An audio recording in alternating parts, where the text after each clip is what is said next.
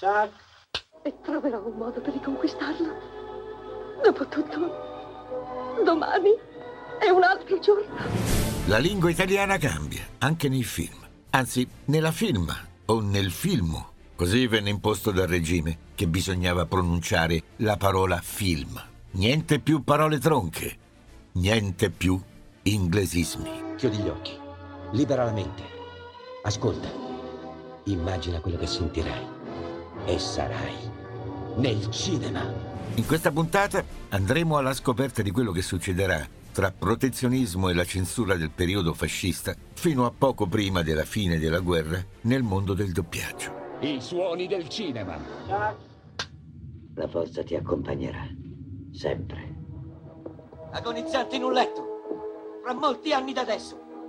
Siete sicuri che non sognerete di barattare tutti i giorni che avrete vissuto a partire da oggi per avere l'occasione, solo un'altra occasione, di tornare qui sul campo ad urlare ai nostri nemici che possono toglierci la vita, ma non ci toglieranno mai la libertà!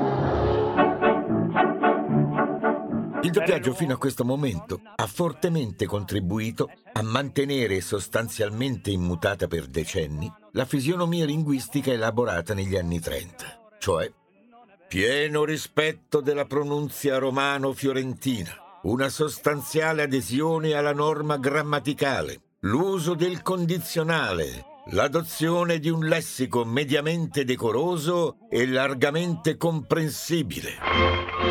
E questo accadde anche grazie all'affermazione della prima generazione di doppiatori italiani, che aveva iniziato ad imporsi come altamente professionale e internazionalmente riconosciuta la migliore. Ma proprio nel 1934, in piena epoca di linguaggio romano-fiorentino, arrivano in Italia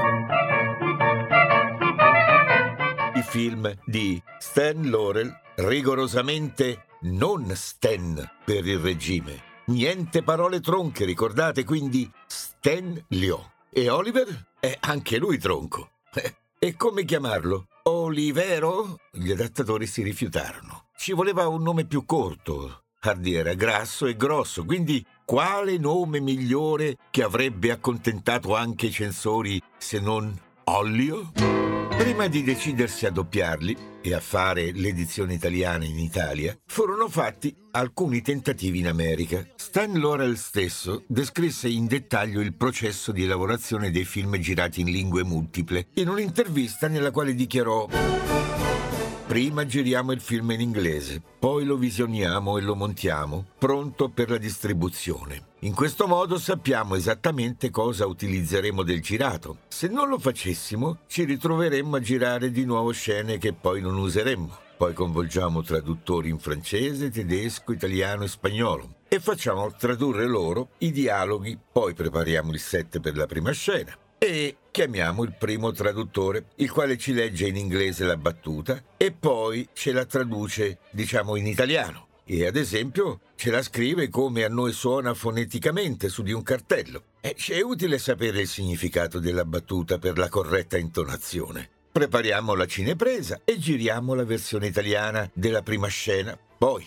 senza spostare la cinepresa, rifacciamo la scena in tedesco. Ripetiamo la scena quattro volte prima di cambiare il set per quella successiva. Il pubblico straniero ci capisce alla perfezione e penso che questo abbia contribuito al nostro successo. Quando poi andiamo a visitare quei luoghi, il pubblico resta sorpreso nel constatare che noi non parliamo affatto la loro lingua. Ma il tempo di lavorazione che impiegavano per realizzarle era veramente tanto. E i costi troppo alti. Meglio, sì, molto meglio doppiare. La versione italiana riproponeva fedelmente il particolare modo di parlare usato nelle prime registrazioni fatte da Stan Laurel e Oliver Hardy nelle edizioni di prova, con gli accenti delle parole spostati all'americana come il classico sei sempre il solito stupido al posto di stupido o olio ci manca la benzina dice Mario Zambuto che fu il primo doppiatore di Stan Laurel eh, anzi no, non Stan nome tronco quindi Stanlio Io mi chiamo Mauro Zambuto, sono professore di eh, elettronica quantistica al New Jersey Institute of Technology, ma forse mi si conosce meglio, o meglio, mi si conosceva meglio in gioventù quando facevo la voce di Stan Laurel. Io ci posso provare, ma Claudio, prima che tu muoia, è una commissione da farti. Ricordi quella ragazza di cui tu ti eri innamorato? Stanlio e Ollio sono stati doppiati in italiano da svariate coppie di doppiatori. Nel 1933-34, appunto, da Mario Zambuto e uno studente sconosciuto che faceva Ollio. Nel 1934-35 da Derek Fortrosallen e Paolo Canali. Dal 1935 al 38 da Carlo Cassola e Paolo Canali, ma il duo più famoso che ebbe maggior successo fu dal 1939 al 51 sempre Mario Zambuto, ma con Alberto Sordi Guardo gli esimi che volano nel cielo. Eccola, questa è la voce, disse. Schirato, che era il direttore della Metro di Maio, dalla, dalla cosa. Allora io dico, Madonna, dice, no, no, no, è perfetta, è, que- è questa la voce che noi diamo oggi. Ecco, vedi, Taglier, come ci siamo ridotti. Già Teodor peggio di prima. E che diavolo abbiamo noi due, dimmi? Non siamo che peggiori degli altri? Eppure non riusciamo mai a combinare niente, né a trovare mai un posto. È come fare un balzo di 40 anni indietro. Beh, eravamo fanelli, ero a scuola e partecipai a, questo- a questa audizione, a questo concorso de- della metro per adattare le nostre voci, perché due doppiatori avevano già doppiato eh, qualche film di Stadio Olio, che erano Cassola e Canali. Poi la metro volle ridoppiare tutti, tutti i film, allora eh, così eh, si adattava la mia voce a Olio, benché la sua era un po' diversa dalla mia. Lui era un tenore, io ero un basso. Oh, i cavalli mi piacciono. E credo che sarei un ottimo cavallo. E tu, cosa vorresti diventare? Poi metteva sempre il piede sul sapone. Oh!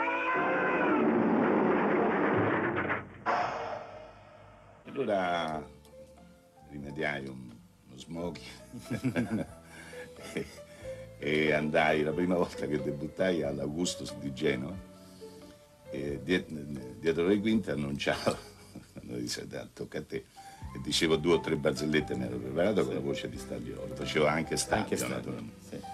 E annunciavo quinte, ed ora in carne ed ossa, appena la gente sentiva questo, arrivare questa musica, allora eh, si preparava a ridere già, già rideva.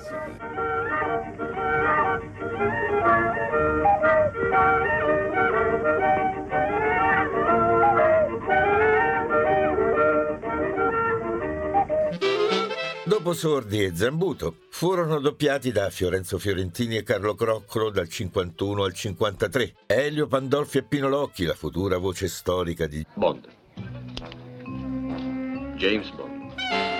Franco Latini e Carlo Croccolo, Enzo Garinei e Giorgio Ariani, Giorgio Melazzi ed Enrico Maggi, Luca Parisi ed Alessandro Cappelloni.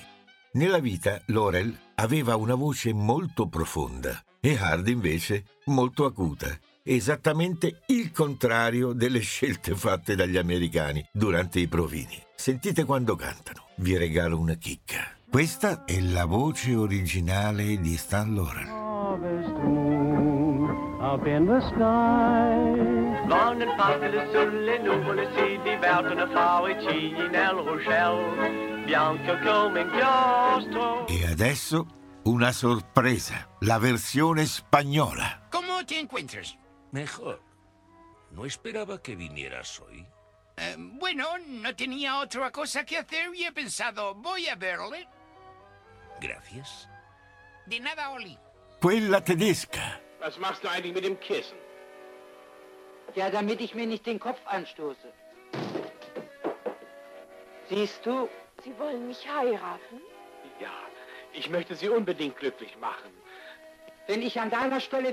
Quella francese. Madame Hardy veut entendre le Japon. Oui, je voudrais entendre le Japon aussi. Tu ne veux pas que je te donne un coup de main Oh, comme tu veux. Alors viens m'aider. Amène ta voiture ici. Siamo i più bravi, vero? In contemporanea con il doppiaggio c'era la necessità di doppiare tutto il film nel suo insieme, sia quelli italiani sia quelli provenienti dall'estero. Doppiando il film sparivano tutti gli effetti e tutto il fondo sonoro e quindi serviva qualcuno in grado di rifare tutti i suoni. Così nasce il mestiere del rumorista.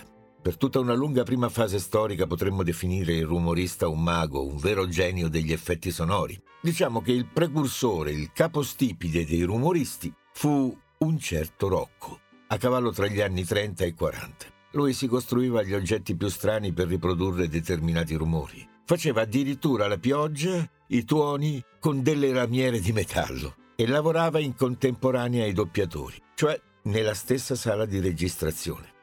Mentre il doppiatore doppiava, il rumorista faceva i rumori. Erano proprio gli inizi di questo mestiere. Le sale di registrazione erano grandissime. Al centro c'era un microfono con dietro il leggio per i doppiatori e da un'altra parte c'era il microfono con il tavolino dove il rumorista con i suoi oggetti aveva la possibilità di fare quei rumori, quegli effetti che mancavano a quella scena, cioè gli effetti che in presa diretta mancavano o che erano stati registrati male, magari in esterno c'era molto vento e dunque anche gli effetti venivano doppiati.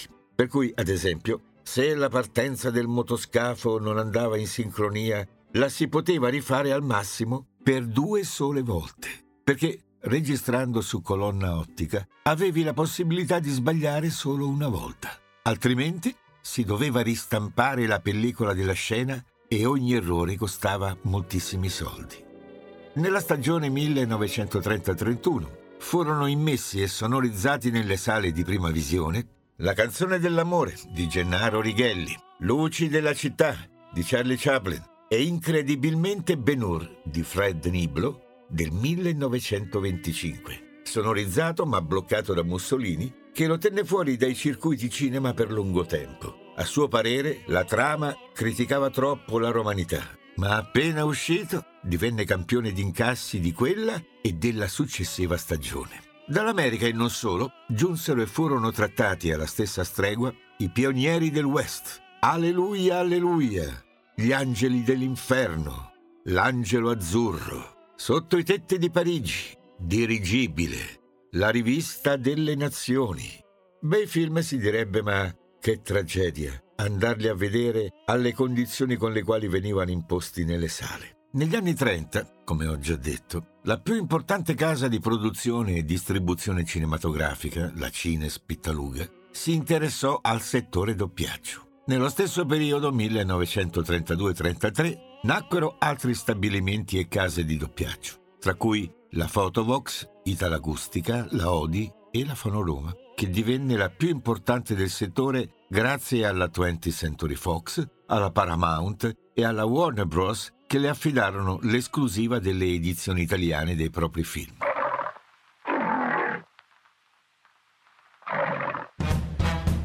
La Metro Goldwyn Mayer, invece, preferì impiantare un proprio stabilimento, che affidò ad Augusto Galli, l'attore italo-americano che aveva anni prima effettuato l'esperimento di doppiaggio italiano per la Fox negli Stati Uniti. Divenne così il punto focale del doppiaggio in italiano. Alle attrezzature, che diventavano sempre più sofisticate, si aggiunsero le voci di numerosi ottimi attori che divennero una presenza costante nell'immaginario del grande pubblico. Gli spettatori delle sale cinematografiche avevano tutti una meraviglia in comune.